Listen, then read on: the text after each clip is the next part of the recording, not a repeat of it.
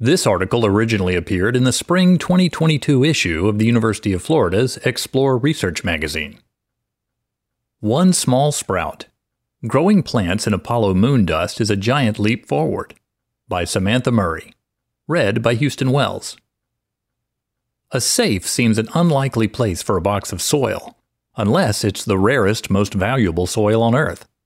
So, when 12 vials, each with a gram of lunar soil collected during the Apollo 11, 12, and 17 missions to the moon, arrived at the UF Space Plants Lab early last year, researchers Rob Ferl and Anna-Lisa Paul wasted no time getting them secured. Ferl, a distinguished professor of horticultural sciences in UF's Institute of Food and Agricultural Sciences, says Every discussion we had with NASA was about safety and security for these samples. So when they finally arrived, we were very nervous. When we opened the box, we just sat there for long minutes, realizing we had some of the moon in our hands. Then we got them in the safe. Ferl and Paul applied three times over 11 years for the chance to work with this moon dust. Finally, NASA said yes. Paul, also a horticultural sciences professor in UF IFAS, says, We were stunned, elated, excited. You might say we were over the moon. Ferl attributes the long awaited green light partly to the Artemis program, which plans to return astronauts to the moon. Artemis will require a better understanding of how to grow plants in space, Ferl says, because it's pretty clear that somebody is going to be growing plants on the moon in the next decade.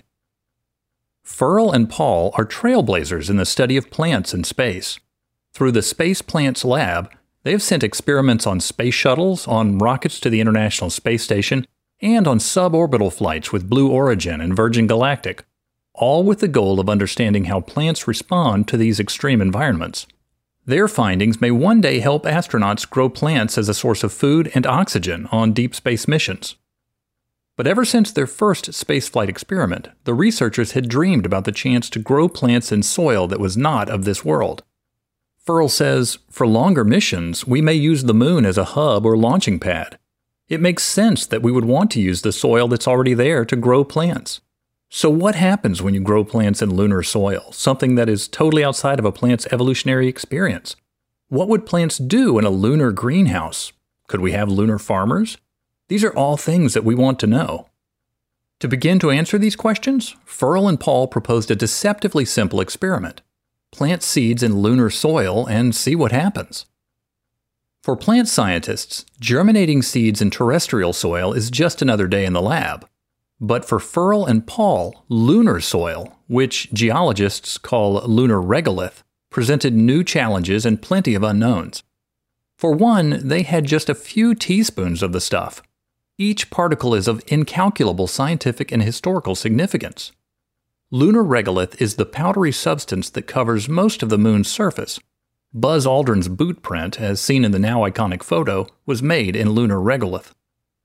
Ferl says when the lunar samples came back to the Johnson Space Center in Houston, they were handled in a total vacuum. Initially, that's because NASA didn't know if lunar soil would be harmful to people. For example, if it had a new pathogen that had never been on Earth. To test if there were pathogenic organisms on the moon, NASA sprinkled it on plants, though they weren't growing them in the regolith. After a few weeks, scientists determined there was nothing dangerous about the lunar regolith, and it was sealed up in vials. And now the Space Plants team was preparing to unseal those vials. Paul, who is also director of UF's Interdisciplinary Center for Biotechnology Research, says the samples we were working with were collected by Neil Armstrong, Pete Conrad, Harrison Schmitt, and other astronauts from the surface of the moon and brought back to Earth in the 1960s and 70s. And now we were opening the vials, exposing the samples to oxygen for the very first time. It was a daunting responsibility. The small amount of lunar soil meant the scale of the experiment had to be equally small. To grow their tiny lunar garden, the researchers used thimble sized wells in plastic plates, normally used to culture cells. To further complicate matters, Ferl and Paul had to retain as much of the original samples as possible. These samples were on loan to us. We needed to send NASA back as much as we possibly could, Ferl says. Given all these constraints, the Space Plants team choreographed and practiced every motion of transferring the lunar samples into the plates and planting the seeds. In their practice runs, They used JSC 1A lunar simulant, a terrestrial substance that mimics the real thing. Still, there was only so much practicing they could do. The simulant is just an approximation, Paul says. True lunar regolith is nothing like what we have on Earth. Under a microscope, terrestrial soil particles are rounded. Lunar regolith is sharp and jagged.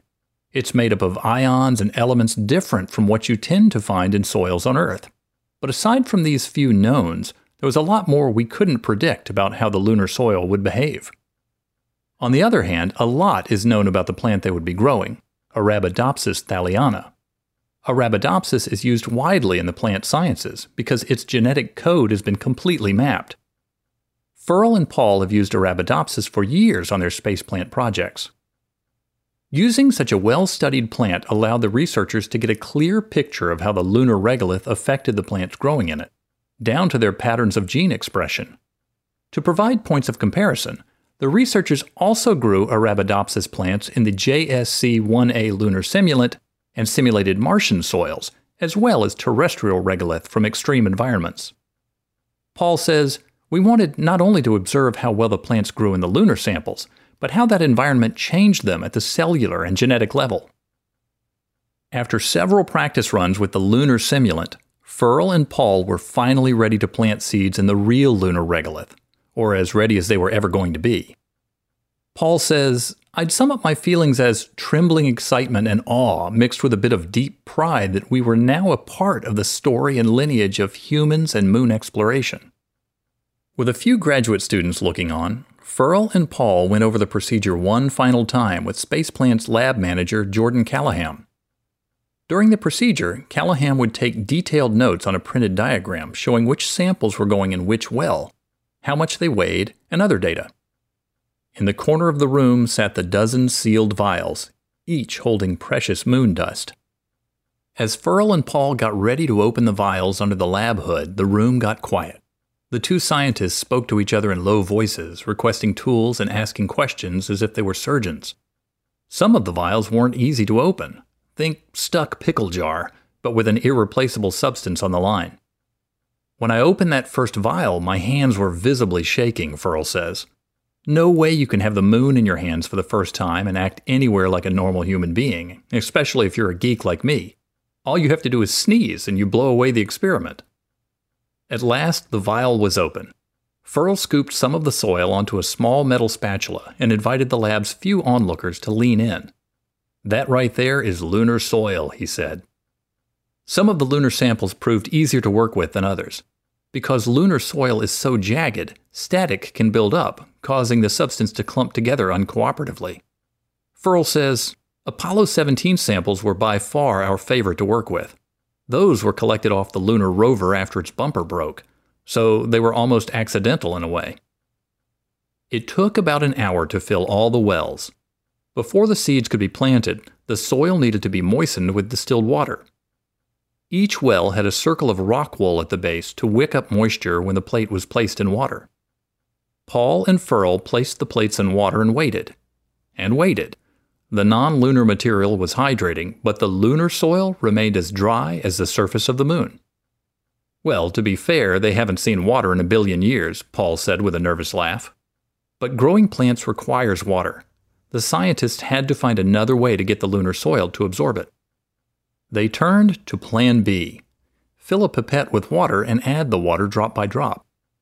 But instead of soaking in, the water formed perfect beads on the soil's surface, in some instances, it even climbed back up onto the tip of the pipette. Look at that, it's hydrophobic. It does not like water, Paul said.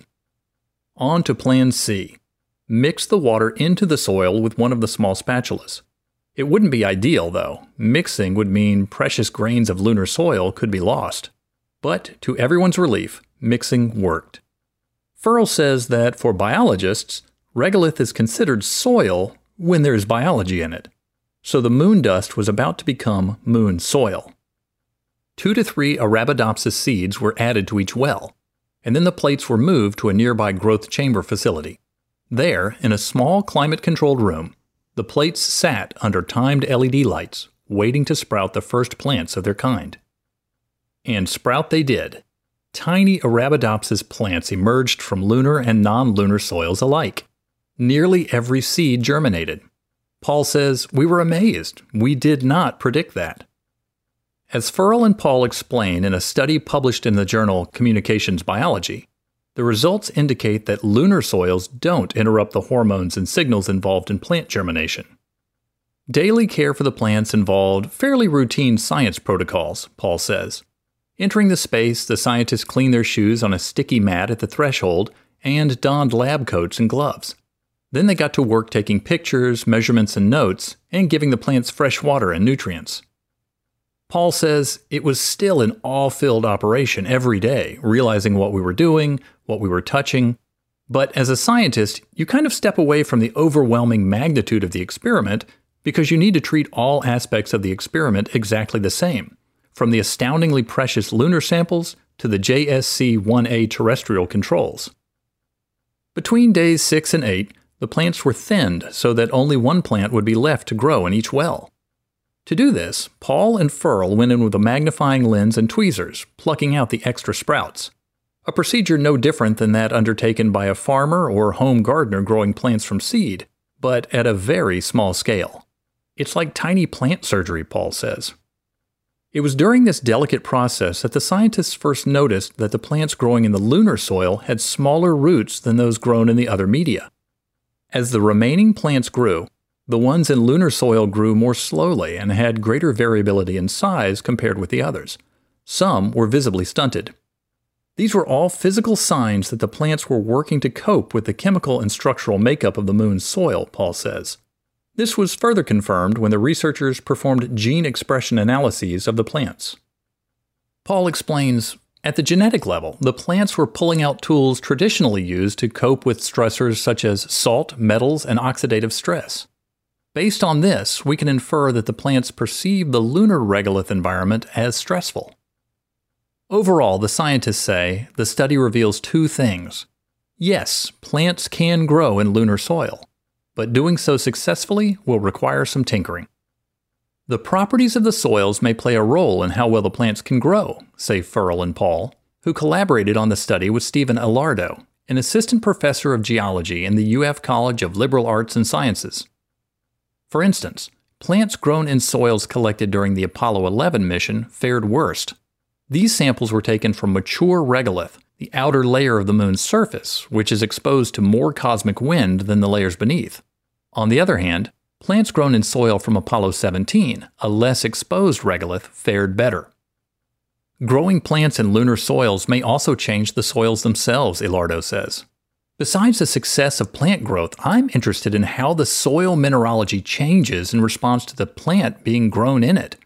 The moon is a really, really dry place, and the first time we were actually able to measure water in a lunar mineral was in 2010, Elardo says.